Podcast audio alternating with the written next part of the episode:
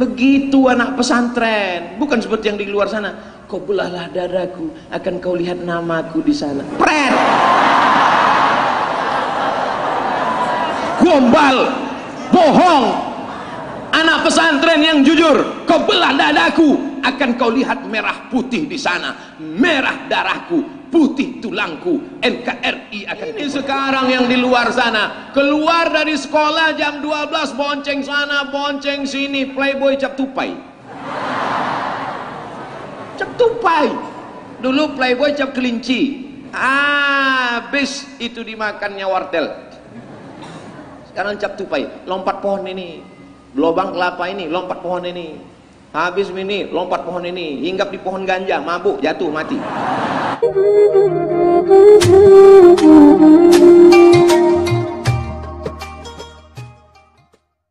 Masya Allah, tabarakallah. Saya senang sekali berada di tengah santriwan dan santriwati. Kenapa Ustaz senang? Karena saya tidak merasa sebagai Ustaz. Saya seolah-olah sekarang sedang berumur 17 tahun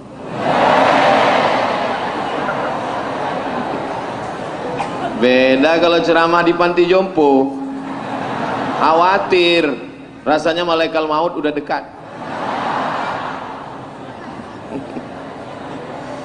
Oleh sebab itu maka Abdul Somad tidak boleh tausiah keluar dari tema. Mohon maaf Kiai, mohon maaf Tuan Guru. Saya sebenarnya mau ngeliat foto saya aja.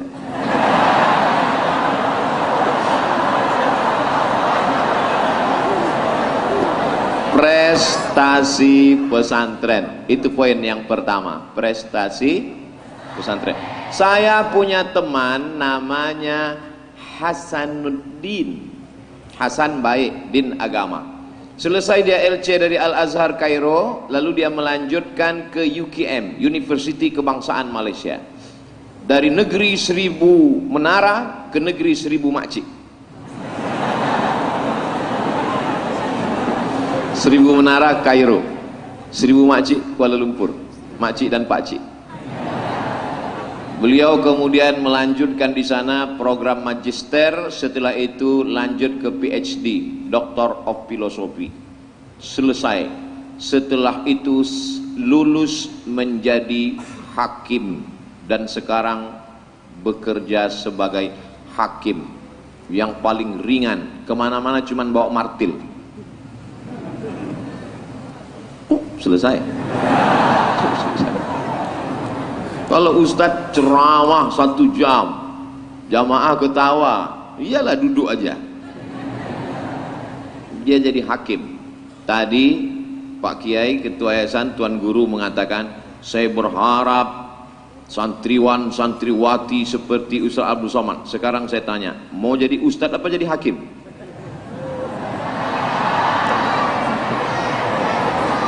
Jadi hakim itu punya mobil dinas Punya rumah dinas Punya kantor. Bersinnya aja digaji. Hakim keluar gaji. Abdul Somad nggak punya mobil nggak punya mobil dinas nggak punya rumah dinas nggak punya kantor oleh sebab itu sebetulnya waktu saya tanya tadi, mau jadi ustaz apa mau jadi hakim?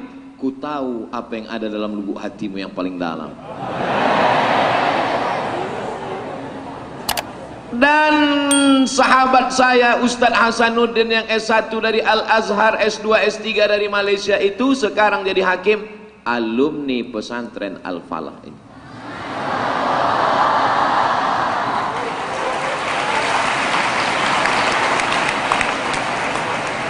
Saya tahu kenapa yang laki-laki semuanya senang.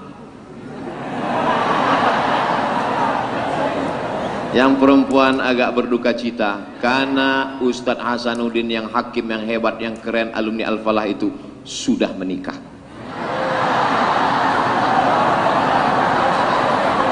Tapi jangan berkecil hati karena istrinya baru satu.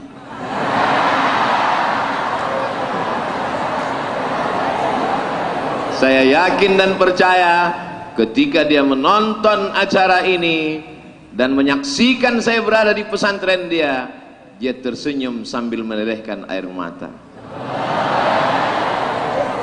Bersahabat di Mesir bersahabat di Malaysia bertetangga di surga. Anak-anak Al-Falah ini berprestasi. Prestasinya bukan kaleng-kaleng hakim guys. Hakim. Oleh sebab itu ini yang saya bawa. Ini kabar gembira. Apa kabar duka cita? Kabar gembira. Bagi yang serius belajar. Yang main-main. Ya kasihan deh lu. Universitas Al-Azhar Kairo ada fakultas yang paling menyeramkan dan menakutkan. Namanya Kulliyatul Lughatil Arabiyyati. Fakultas Bahasa Arab. Banyak yang masuk ke fakultas bahasa Arab ini belajarnya hanya tiga tahun langsung dapat titel MA Mapsul Al-Azhar. DO tahun satu nggak naik tahun dua nggak naik tahun tiga nggak naik out. Pulang tidak LC MA Mapsul Al-Azhar. Tapi ada teman saya tahun satu tahun dua tahun tiga tahun empat selesai empat tahun di Al-Azhar jurusan bahasa Arab yang tersulit terpayah terjelimet ter very very difficult itu selesai hanya dalam waktu empat tahun dan nilainya jayid dan very very good. Namanya Saiful Rahman Barito alumni Al-Falah.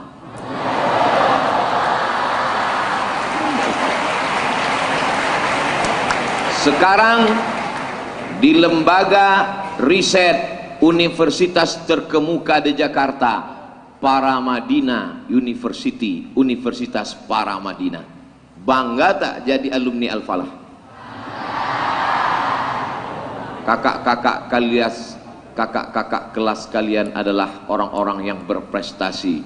Di Al-Azhar Jayid Jiddan. Nilai paling tinggi Mumtaz. Di bawah Mumtaz Jayid Jiddan. Di bawah Jayid Jiddan jayid.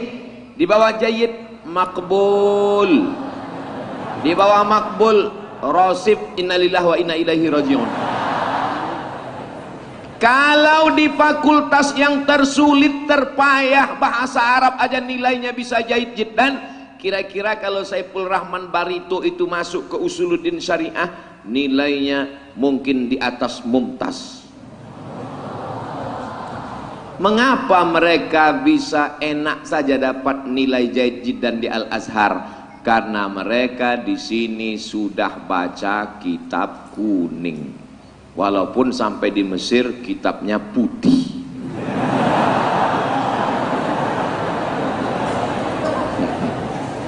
Di sini orang tidak bisa langsung masuk kelas belajar. Dia mesti ada namanya tajhizi. Jahaza yujahizu tajhiz tajhizul janazah persiapan. Dia mesti lulus dulu amfilati. Setelah bisa dia membedakan mana rafa, mana mansub, mana jar, mana baris bawah, mana baris atas. Itulah yang tidak ada dalam bahasa Inggris.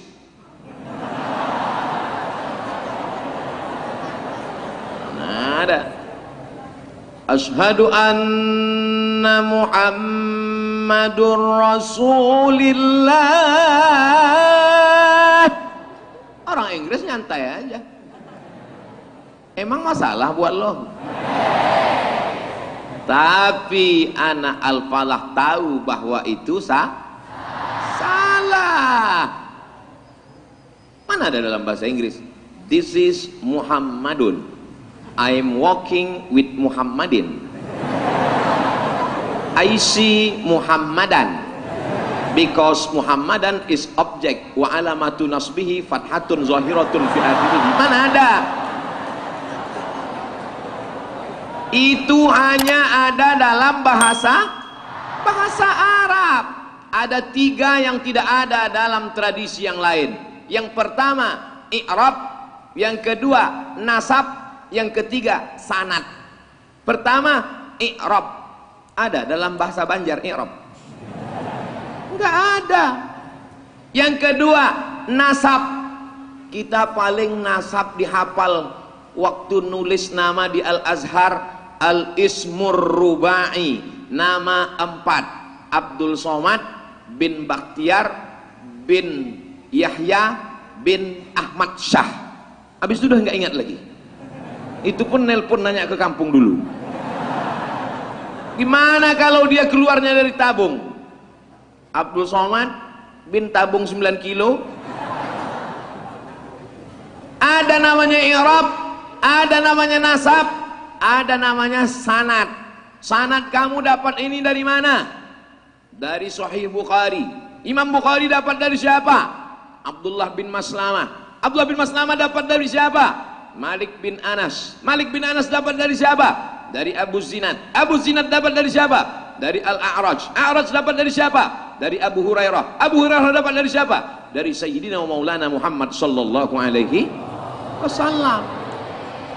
Tiga-tiga ini ada di Ma'had Al-Falah.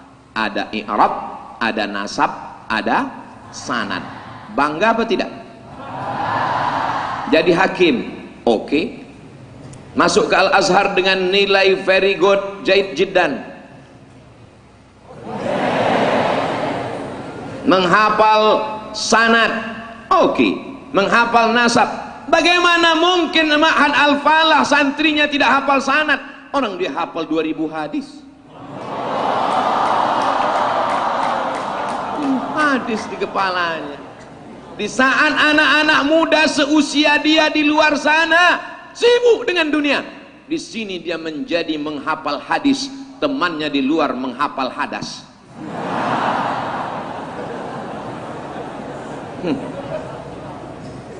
Memang gayanya sarungan. Bajunya koko pecinya putih. Dibilang orang dia kampungan tapi prestasinya luar negeri. Ente gaya celana jin sobek. Pakai anting. Bahasa Inggris nol. Bahasa Arab apalagi? Isi kepala game online PlayStation. Masih masuk neraka jahanam oleh sebab itu maka saya sedang berada di tengah anak-anak yang prestasinya luar biasa tapi adab sopan santunnya juga luar biasa. Tadi waktu saya masuk di pintu gerbang, saya perhatikan, eh, emak-emak semua yang nyambut. Cuman saya nggak ngomong, saya dalam hati aja. Terus saya tengok di jalan cuma dua baris santri. Eh, Manalah santri? Rupanya kata ketua yayasan Ustaz Abdul Somad, yang ini 2000, yang ini 2000. Kalau nggak percaya, hitung sendiri. Luar biasa. Jangan nilai orang dari casingnya. Kau nilai dari sarungnya, kau nilai dari pecinya, kau nilai dari kokonya, tapi jangan kau tes bahasa Arabnya, jangan kau tes hafalan Qurannya, jangan kau tes hafalan hadisnya. Semuanya di dalam kepala. Di dalam kan? Saya sampai sekarang nggak ngerti kenapa orang mengatakan Ustadz itu di luar kepala. Berarti nggak ada isinya. Saya nggak mau kalau dibilang di luar kepala. Di dalam kepala. Oleh sebab itu adik-adikku sekalian kenapa Ustadz nggak panggil anak-anak? Orang kita cuma beda kelas beberapa tahun aja kok oleh sebab itu adik-adikku sekalian, kalian mesti pede, percaya diri. Jangan nanti keluar dari pesantren gayanya seperti ayam kena minyak lampu. Harus bangkit. Siap bangkit? Semangat. Pede. Tetap dengan kain sarung. Tapi jangan lupa pakai celana panjang di dalam. tetap dengan baju kokomu tetap dengan pecimu kalau kau berprestasi Al-Azhar pun akan memberikan engkau nilai jayid jiddan. Takbir. Kalau engkau berprestasi kau bukan hanya di pesantren kau bukan hanya di kementerian agama kau akan menjadi hakim yang memutuskan perkara bukan mengawang-awang bukan cita-cita halusinasi semata tapi kakak kelas kalian sudah mewujudkannya di alam zahir dan nyata. Betul fiksi atau fakta? Fakta beb nah anak pesantren ini otaknya selamat dari perempuan. Betul? Mana bisa dia ngelihat perempuan? Ada tembok Berlin di antara kita. Mana bisa ngelihat? Tembok dipasang pas seukuran kepala. Yang bisa lihat paling dikit-dikit ngintip gitu hmm.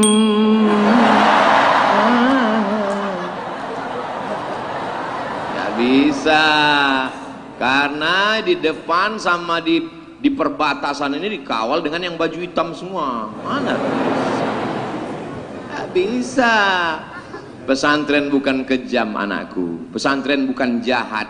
Pesantren ingin menjaga supaya kepala kalian bersih. Syakautu ila waki'in su'a hifzi fa arsyadani ila tarkil ma'asi li'anna al-ilma nurun wa nurullahi la yuhdalil asi. Sabar, semua ada saatnya. Judul buku terjemahan saya. Sabar, Selesai kau tamat dari pesantren ini, kalau kau mau ke Mesir ikut jejak Ustadz Saiful Rahman Barito silakan. Kalau mau kau menjadi hakim masuk fakultas hukum silakan. Kau mau melanjutkan ke ITB Bandung silakan. Kau masuk ke IPB Bogor silakan. Ada yang dapat beasiswa dari Cambridge University silakan. Karena kalian punya ijazah, kalian sudah punya bekal iman dan Islam. Otaknya bisa Inggris, otaknya bisa Amerika hatinya tetap la ilaha illallah Muhammadun Rasulullah. Tapi yang namanya pohon kayu kalau dia kecil memang mesti dipot. Ini pohon kayu kan? Ini pohon-pohon kayu yang masih kecil yang masih hijau. Kalian mesti tinggal di pot dulu tujuh jam, tujuh tahun, tujuh hari dalam sepekan. Nama potnya pot al-falah nanti setelah batangnya kokoh kuat maka kalian silakan keluar seperti pokok kayu yang tidak pakai pot lagi paham? bilang aja paham nanti setelah kalian kuat gagah perkasa kalian akan menjadi pohon rindang. Batang kayu tempat bersandar daunnya tempat bernaung akarnya tempat bersila buahnya dinikmati orang. Itulah dia pohon kayu alumni al-falah. Amin. Maka sementara dalam pot ini sabar-sabar aja dulu. Sabar-sabar. Karena kalau kalian pohon kecil langsung dibawa keluar langsung ditanam keluar dua hari mati dia mesti disiram. Akarnya mesti dijaga kalau tidak dimakan cacing gila. Batangnya mesti dijaga kalau tidak nanti datang anak-anak kecil dia patahkan. Daunnya mesti dijaga. Ini daunnya ini pucuk yang hijau. Akan dimakan ulat. Ulat paling suka menyerang. Pucuk pucuk, pucuk. nah oleh sebab itu kalian ini adalah nanti setelah tamat kalian akan terbang seperti kakak-kakak kelas kalian dulu saya dengan kakak kelas kalian. Naik kapal pesawat terbang kami dari Jakarta 4 September 98 nama pesawatnya Royal Jordan Airlines. Hebat nggak pesawat Royal Jordan Airlines? Hebat. Kenapa Ustaz bilang hebat? Itulah tiketnya yang paling murah. Transitlah kami di ibu kota Yordan nama ibu kotanya Amman. Sampai di sana kami pun menginap di hotel Alia. Masya Allah.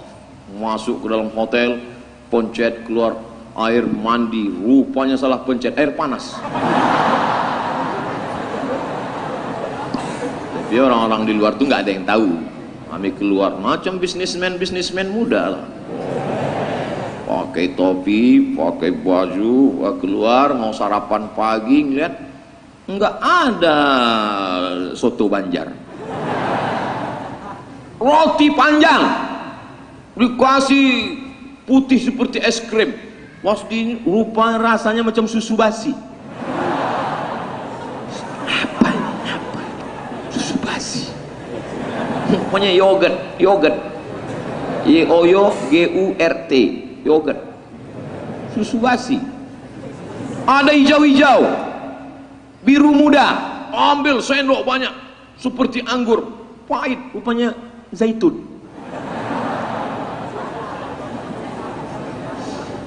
Saya tengok wajah teman saya tak ada yang bahagia.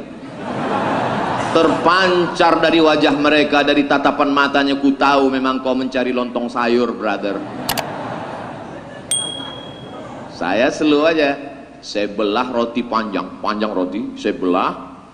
Saya ambil isinya, kulitnya saya buang, isinya yang lembut itu saya celup pakai susu. Itu saya makan. Allah mau barik lana bima Kawan saya nengok, semuanya ikut saya yang paling bisa bertahan hidup adalah yang bisa menyesuaikan dengan keadaan bukan hadis Nabi dapat dari grup WhatsApp kalau dipertahankan dia lapar. Makan aja roti gandum. Ada susu tuang selesai. Masuk naik pesawat. Pakai jas pakai dasi pakai bloofer pakai jaket. Sampai ke Kairo. Begitu keluar turun dari airport dari pesawat. Masya Allah macam pejabat-pejabat itu. Begitu setengah jam berkeringat rupanya musim panas. Salah berita. Sangka musim dingin.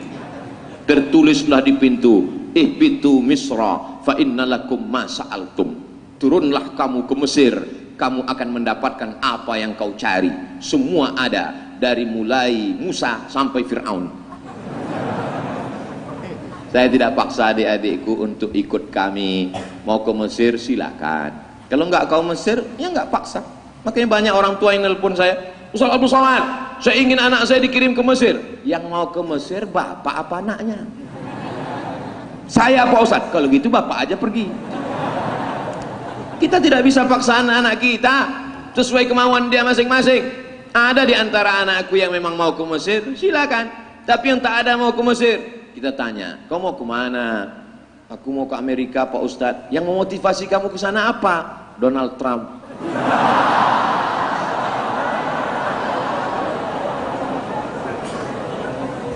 Yang penting belajar aja dulu. Emangnya dulu Ustadz langsung berangkat ke Mesir? Enggak. Saya di pesantren juga dulu belajar. Cuman zaman kalian tidak seperti zaman kami adik-adikku. Zaman kami dulu zaman menyakitkan nggak terhitung berapa kali tapak tangan ini dipukul pakai batang sapu bukan pakai rotan sebesar ini batang sapu habis sholat maghrib dipanggil dipanggil dua yang paling kami takutkan. Pertama mahkamatul lughatil arabiyati. Yang kedua mahkamah kismit ta'lim. Asal udah dipanggil ke sana saya entah beberapa kali. Saya tidak terlalu nakal cuman teman-teman saya ini agak kurang baik. Pukul tangan pakai batang sapu waktu itu belum ada komisi perlindungan anak. Coba sekarang dipukulnya. Saya lapor langsung. Opa pukul ambil sajadah pukul kepala. Pak. kalian masih ada perempuan. Kami waktu itu yang perempuan cuma tukang masak aja. Perempuan hanya ada di pesantren itu hari ahad. Hari libur nenek-nenek jenguk cucu. Nggak ada santriwati. Kalian masih lumayan tadi saya dijelaskan. Ustaz Somad ini ma'had lil banat ini ma'had lil banin. Masya Allah tabarakallah. Tempat kami dulu tak ada. Bayangkan malunya di hari ahad hari libur berdiri di tepi jalan orang lalu lalang di depan kita pakai whiteboard papan tulis inilah orang yang paling sering melanggar peraturan pondok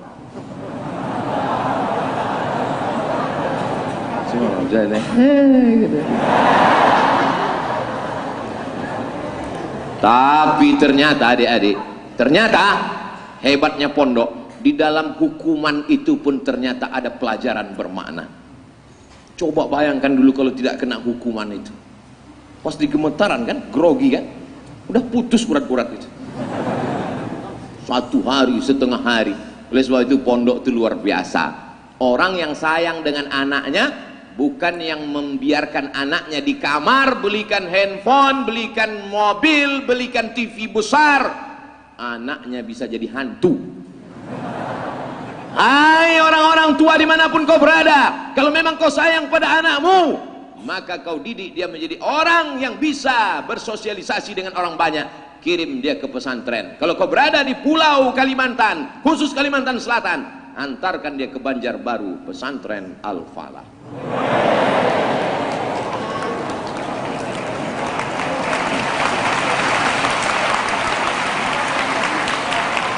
Aku sudah sampaikan ya Allah. Aku sudah sampaikan ya Rab Sehingga aku nanti tidak dituntut lagi di padang mahsyar. Kalau ada anak umat Islam yang mati sakau. Ada umat Islam yang anaknya mati karena lem kambing. Ngirup lem Ikut sama lem-lemnya Mati Aku sudah tidak bersalah lagi Karena sudah kusampaikan ya Allah Salah Abdul Somad Kenapa kau sampaikan hanya di pesantren Al-Falah? Di tempat lain kenapa tidak kau sampaikan? Ku sampaikan di Al-Falah, tapi yang menonton ini dari Sabang sampai Papua. Karena ceramah di Al-Falah ini akan ditonton di channel Ustadz Abdul Somad official subscribe like and share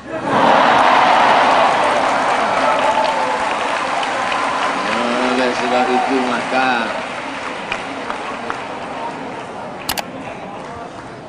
Banyak orang begitu bangga dengan bahasa Inggrisnya. Apa yang kalian pelajari di pesantren itu? Kami ini belajar bahasa Inggris. Bukan menyepelekan bahasa Inggris. Tapi kalau mau cerita beban anak-anakku, adik-adik, anak-anak aduh. Nahu, sorab, balaghah, ma'ani, bayan. Setimpal nggak itu dengan I'm going to the school go, going, gone. Cuma tiga kan? Go, going, gone, goes. Cuma tiga, cuma empat. Go, goes, going, gone. Bayangkan dengan bahasa Arab. Dhahab, dhahab, dhahab, tu madhab, tu madhab, dhahab, tu madhab, tu madhab, tu dhabna. Apa itu? Itu baru fi'il madinya. Belum mudarinya. Yadhabu, yadhabani, yadhabani yadhabu yadhabani yadhabuna tadhabu tadhabani yadhabna tadhabu tadhabani tadhab tadhabuna tadhabu tadhabina tadhabna adhabu belum lagi hurufnya. Hurufnya paling I tell to you. I tell you. T. Ada to dalam bahasa Inggris. I'm talking about. Ya ada. Lalu kenapa bahasa Inggris yang menjadi bahasa internasional? Karena yang paling banyak menjajah dunia ini adalah Inggris. Bukan karena bahasa itu paling hebat. Karena penjajahan lah maka dia menjadi bahasa internasional. Jadi kenapa kalian mesti tidak pede dengan bahasa Arab? Bahasa Arab bahasa yang dipakai oleh makhluk paling mulia Sayyidina wa Maulana Muhammad sallallahu alaihi wasallam andai hidup Nabi Muhammad sallallahu alaihi wasallam sekarang walaupun jarak kita dengan beliau 1442 tahun datang beliau ke Al-Falah hari ini bisakah kita berbicara dengan Nabi Muhammad? Bisa apa tidak? Bisa. Paling tidak yang bisa kita tanya marrabbukum semua anak-anak MDA anak TK tahu menjawab itu man nabiyuka man imamuka marrabbuka yang paling simpel sederhana pun kita tahu. Kalau banyak betul dia bertanya ke kita apa akan kita jawab? Alam akul laka innaka lan tastati'a ma iya sabra. Oleh sebab itu maka kita mesti bangkitkan percaya diri kita. Ini baru poin yang pertama prestasi pesantren. Yang kedua, menjaga NKRI. Siap jaga NKRI? Kenapa Ustaz semangat betul hari ini? Mikrofonnya mantap. Mimbarnya pula lampunya banyak.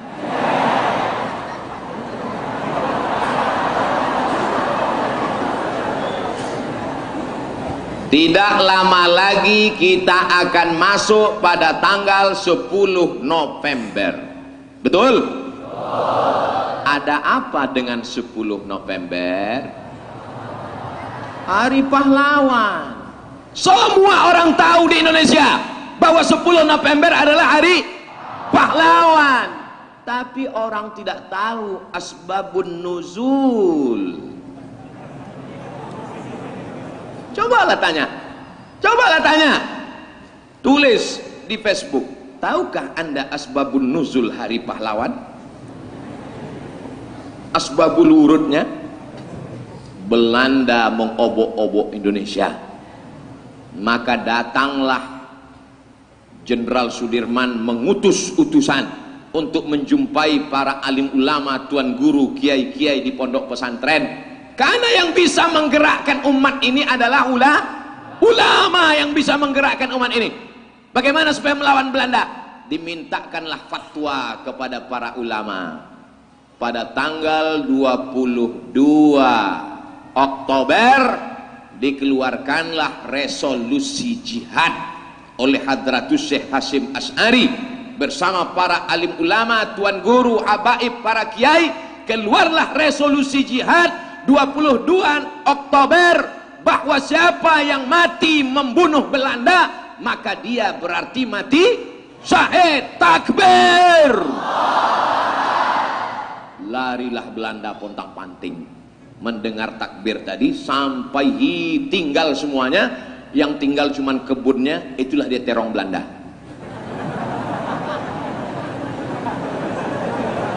Karena teriakan umat Islam tadi menggelegar iskariman aumut syahidan. Oh, berdarah-darah lah waktu itu diusaplah darahnya pakai tisu pada tanggal berapa keluar resolusi jihad? 22 Oktober. 23, 24, 25, 26, 27 28, 29, 30 10 November. 10 tambah 8 18 hari efek dari resolusi jihad fatwa jihad dari ulama meletuslah perang di Surabaya pontang pantinglah Belanda barulah dikenal dengan 10 November siapa yang membangkitkan gejolak pahlawan itu kalau bukan ulama dan pesan Jangan ajari pesantren tentang cinta NKRI. Jangan ajari ulama tentang cinta NKRI. Karena dalam satu hembusan nafasnya, ketika dia berkata Allahu Akbar, maka dialah yang paling cinta kepada negara kesatuan Republik Indonesia. Kau belahlah dadaku, akan kau lihat merah putih di sana. Betul? Ragu Begitu anak pesantren, bukan seperti yang di luar sana. Kau belahlah dadaku, akan kau lihat namaku di sana. Pret. Gombal, bohong. Anak pesantren yang jujur, kau belah dadaku, akan kau lihat merah putih di sana. Merah darahku, putih tulangku. NKRI akan kuperjuangkan. Takbir. Allah maka yang paling ditakuti penjajah setelah kita merdeka adalah pesan pesantren. Jadi kalau ada orang benci pesantren ada orang benci ulama sesungguhnya mereka adalah kulitnya kulit kita wajahnya wajah kita hidungnya hidung kita bahasanya bahasa kita tapi otaknya otak Belanda. Ustadz marah atau gimana? enggak, memang udah gitu gayanya saya pernah nyoba gimana jadi ustadz yang lemah lembut. Gagal. Pernah saya coba? Pernah saya coba? Adik-adik sekalian marilah kita menjadi santri yang baik sopan. Kalau sendal kita dicuri orang senyum.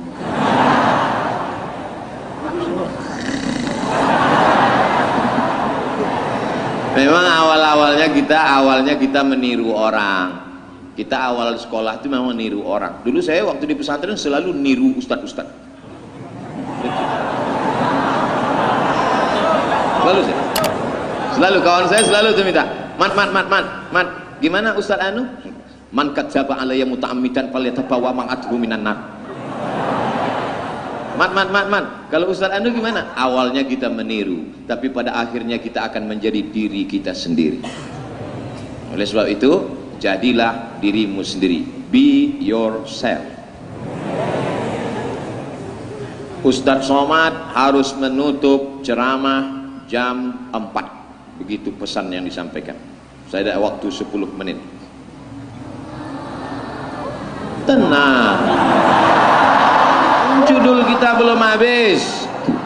Maka di antara santri-santri ini nanti akan ada yang jadi bupati dan wali kota gubernur akan ada yang jadi hakim, pengacara, lawyer, advokat, penguasa, orang kaya, entrepreneur.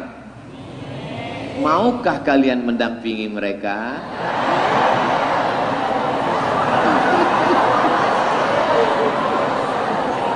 Nanti sampai masanya 2030 kalian ketemu dilihat-lihatnya, loh ini yang dulu ingusan itu kan? Kok sekarang lebih putih ya ditanyanya loh kamu dari pesantren Al-Falah Lil Banin? Iya. Dulu perasaan kami intip-intip dari atas hitam. Iya aku sering minum jus bengkoang.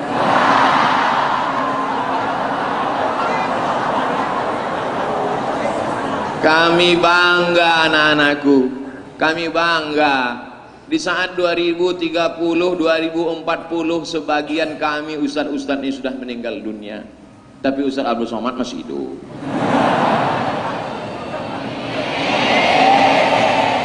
Kami bangga. Kenapa? karena kalian selamat dari pacaran. Ini sekarang yang di luar sana. Keluar dari sekolah jam 12 bonceng sana bonceng sini. Playboy cap tupai. Cap tupai. Dulu playboy cap kelinci. Habis itu dimakannya wartel sekarang cap tupai lompat pohon ini. Lubang kelapa ini lompat pohon ini. Habis ini lompat pohon ini. Hinggap di pohon ganja mabuk jatuh mati. Tapi anak-anak pesantren tujuh tahun kalian di sini. Setelah tujuh tahun kalian lanjutkan pendidikan S1, S2, S3 setelah itu kalian kembali. Lalu kemudian kalian akan dipertemukan lagi dengan lil banat nggak mau kata dia. Nah maksud saya sekarang kalian nggak usah pikir macam-macam. Yang penting berprestasi dan siap jaga NK bayangkan kalau 20 tahun akan datang yang memimpin negeri ini adalah bukan tamat pesantren yang sekarang sakau, yang sekarang mabuk, yang sekarang makan pil anjing gila pagi nyanyi, sore nyanyi, malam main motor, ini pacaran, mabuk sakau, makan pil anjing gila. Habis itu duit banyak, jadi anggota dewan, lama-lama jadi ketua, habis itu sidang paripurna. Anggaran dana kita. Hancurlah dunia ini. Oleh sebab itu kalau mau menyelamatkan NKRI, masukkan anak ke pesan pesantren. Insya Allah satu di antara kalian ini bukan satu di antara semuanya akan berhasil insya Allah amin. Prestasi pesantren sudah menjaga NKRI sudah memperkuat ukhuwah Islamiyah.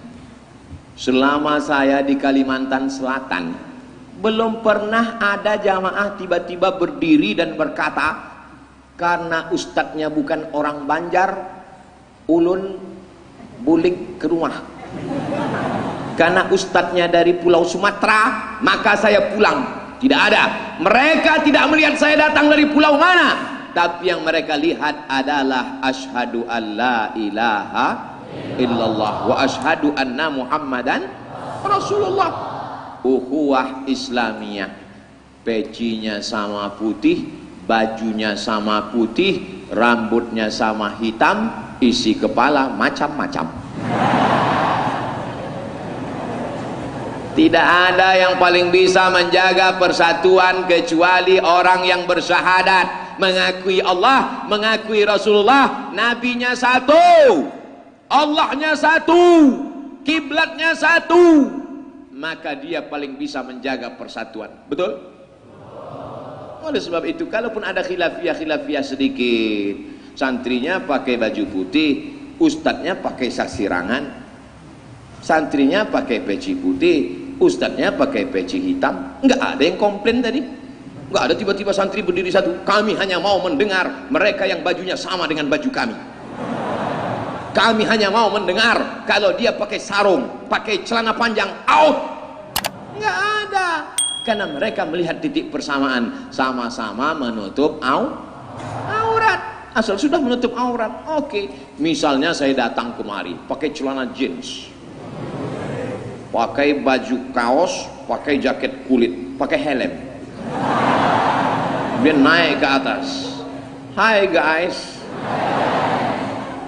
Boleh apa enggak? Ada ayat yang melarang. Ini ayatnya jelas melarang pakai celana jin Pak Ustaz mana ayatnya? Ini minal jinnati wan nas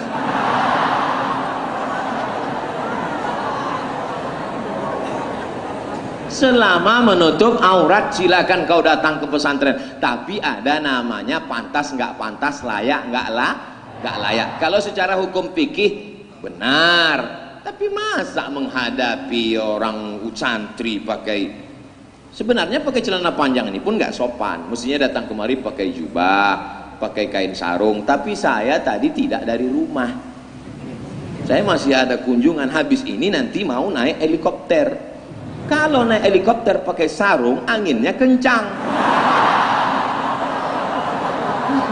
Maka saya pakai jelas asbabun nuzulnya kan? Supaya jangan nanti yang nonton apa itu Abdul Somad? Sudah tahu mau ceramah di pesantren di Al-Falah? Masa pakai celana panjang? Qalilul adab gak punya sopan santun.